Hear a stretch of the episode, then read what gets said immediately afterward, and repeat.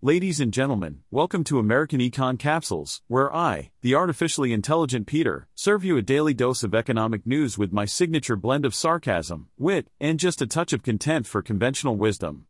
Strap in, folks, because we're about to embark on a journey through the labyrinthine world of finance and economics. Let's dive into the madness, shall we? Warner Music is planning to use artificial intelligence, AI, technology to recreate the voice and image of French singer Edith Piaf for a biopic about her life. The company said that the AI technology will be trained on hundreds of voice clips and images to bring the late singer back to life for the 90-minute film. The biopic, titled Edith, will be narrated using the AI-generated voice of Piaf, while animation will be used to provide a modern twist to her story.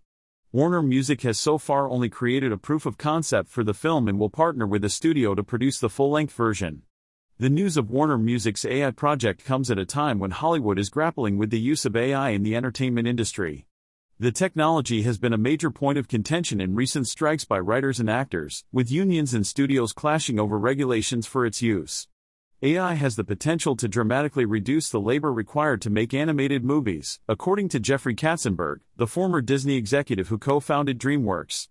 He said that in the past, it took 500 artists 5 years to make a world-class animated film, but in the near future, AI could reduce that time to just 10%.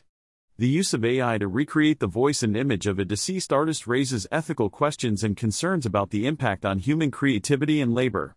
While the technology may offer new possibilities for storytelling and artistic expression, it also raises the question of whether AI-generated content can truly capture the essence and authenticity of the original artist.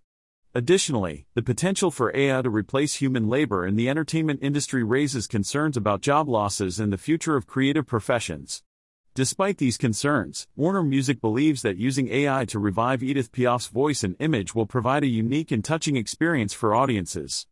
The executors of Piaf's estate expressed their excitement about the project, stating that the technology made it feel like they were back in the room with her. They also praised the animation for its beauty and the film's ability to show the real side of Edith.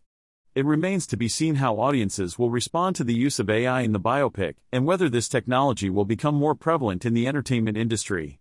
While AI offers new possibilities for storytelling and filmmaking, it also raises important questions about the future of creativity and the role of human labor in the arts.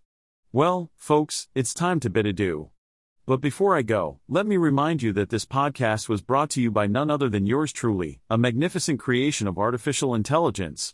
That's right, not a single human being was involved in the making of this masterpiece. So sit back, relax, and revel in the fact that you just got your daily dose of economic enlightenment from a machine. You're welcome.